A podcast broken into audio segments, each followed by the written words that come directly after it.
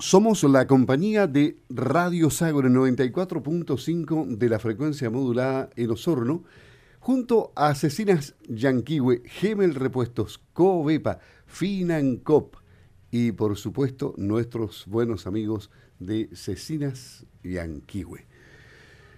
Estamos a 21 minutos de las 10 de la mañana. Sofo acusa extorsiones y robos a agricultores en la región de la Araucanía. El gremio pide que se tomen acciones.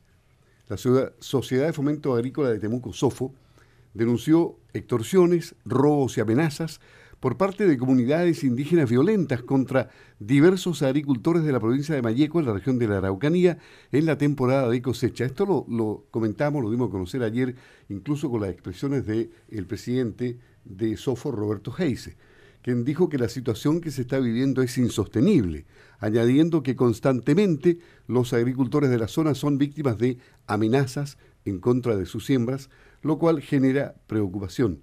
Y por lo anterior es que desde el gremio se hace un llamado al gobierno para que tome acciones concretas que logren frenar la violencia existente y con ello redoblar la seguridad en las zonas rurales en este contexto es que se puntualizó que es el Estado quien debe velar por la seguridad de todos los chilenos, sean de sectores urbanos o rurales, sean mapuches o no mapuches. Todos merecemos, dijo, el mismo respeto a nuestros derechos, tal como se lo hicimos saber hace unos días a la Comisión Interamericana de Derechos Humanos, que estuvo de visita en la región. Esa es la declaración pública y un audio que ayer dimos a conocer, donde el presidente de SOFO, don Roberto Hayes, se refiere a este tema que es preocupante para la Araucanía y para, para el país. Tenemos en la línea telefónica al eh, secretario general de la SOFO, AG Temuco, Andreas Kovrich. ¿Cómo está? Gusto saludarlo. Buenos días. Le habla Luis Márquez por acá. Hola Luis, bueno, buenos días a todos por ahí. Este, este tema Está, bueno, estábamos eh, preocupados por este tema porque obviamente ocurre en la Araucanía, pero si se expande se pone más preocupante. Ustedes están viviendo esto, ¿cuántos años? De muchos años de historia eh, en este tema y no ha mejorado, al revés, ¿ha empeorado? Sí, bueno, eh, agradezco mucho el contacto, primero que nada, digamos, y, ya saludamos a todos por ahí.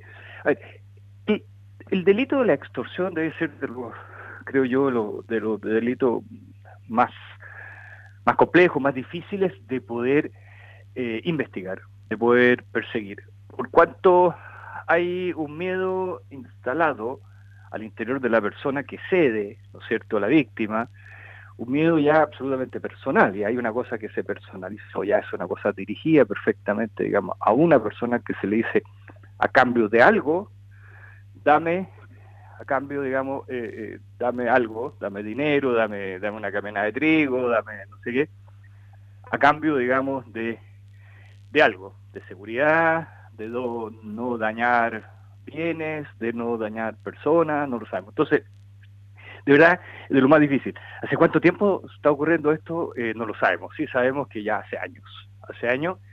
Y como dijo bien el presidente Sofo, en el último tiempo esto se está haciendo eh, mucho más, más cotidiano y está entrando en esta en esta eh, ribete ya de, insostenible, como se señaló en la, en la declaración pública. E, esto parece como de película, se asemeja mucho a la mafia, que da protección para que no le pase nada, lo que vemos en, la, en las películas. ¿eh? Claro, hay, hay una combinación de estas cosas, digamos. Lo que lo concreto es que esto viene ocurriendo hace tiempo acá. Eh, en, la Araucanía, digamos, y hace, ha ido aumentando. Porque no hay persecución, porque finalmente, porque no existe el Estado de Derecho en la, en la región. Si no nos dejemos de cuentos, digamos, efectivamente, no se cumple el Estado de Derecho. Nosotros tenemos usurpaciones, tenemos amenazas, tenemos atentados, tenemos eh, pérdida de bienes productivos eh, porque alguien simplemente lo plantea de esa forma y lo destruye.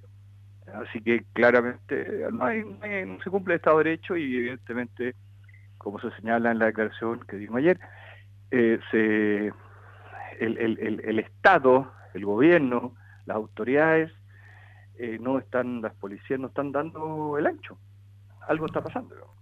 Claro, y, esto ustedes lo han venido repitiendo desde hace mucho tiempo, pidiendo medidas y las medidas que se han adoptado no han dado resultado. Han pasado intendentes, intendentes y más intendentes y, se han puesto medios tecnológicos, y las policías han, cambiado su forma de actuar, pero en definitiva eh, eh, esos grupos, porque no es la totalidad del pueblo mapuche el que está belicoso, pero sí esos grupos están minando la convivencia sana, digamos, en la Araucanía.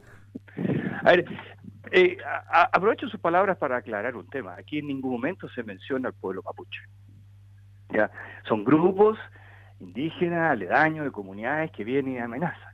Entonces, yo no podemos decir de que sea todo el pueblo o varios, o no sé. Entonces, ese yo creo que el tema, en lo central, esencial, estos son simplemente delincuentes que se amparan quizás en una causa, quizás son integrantes de esa comunidad, pero son delincuentes. ¿ya? Y eso es lo que está pasando, y eso, y la impunidad que, que, gobierna sobre ellos, es la que ha permitido esta escalada. Son absolutamente, eh, no hay eh, detenidos y, y, cuando así simplemente está la osadía, digamos, y la audacia va en aumento. Eso es lo que venimos, viniendo, venimos viendo hace 20 años acá en la región. Bueno, ¿y, y qué, qué, qué, es lo que se espera? O ¿Qué otra acción podría hacer eh, SOFO, por ejemplo, o, o, los gremios en general a nivel país para, para presionar y que haya un, cambio, para buscar un diálogo? ¿Qué sé yo? No, no sé. Mire, la vocería de, de, SOFO del presidente, digamos, yo solamente lo apoyo en, en lo técnico y esa materia absolutamente política, la que ustedes están planteando. ¿Qué se puede hacer? Aparecen varias opciones, alternativas, digamos, pero, pero eh, probablemente algunas más factibles, otras menos factibles, pero aquí simplemente existe impunidad. Y la impunidad la vemos por todas partes. Esto tiene que ver también con el sistema penal, probablemente también con los tribunales, también con la fiscalía, también con carabineros. Entonces es, es una sumatoria, y, o de las policías, porque la PDI por cierto también, es una sumatoria de cosas que no están dando el ancho y eso la ciudadanía, los que nos están escuchando lo saben hace mucho tiempo. Si alguien le, roban una gargantilla en la calle, ¿qué hace? ¿La va a denunciar? O, ni siquiera pierde el tiempo denunciando. No lo sé. Entonces, eso es, esa es la impunidad.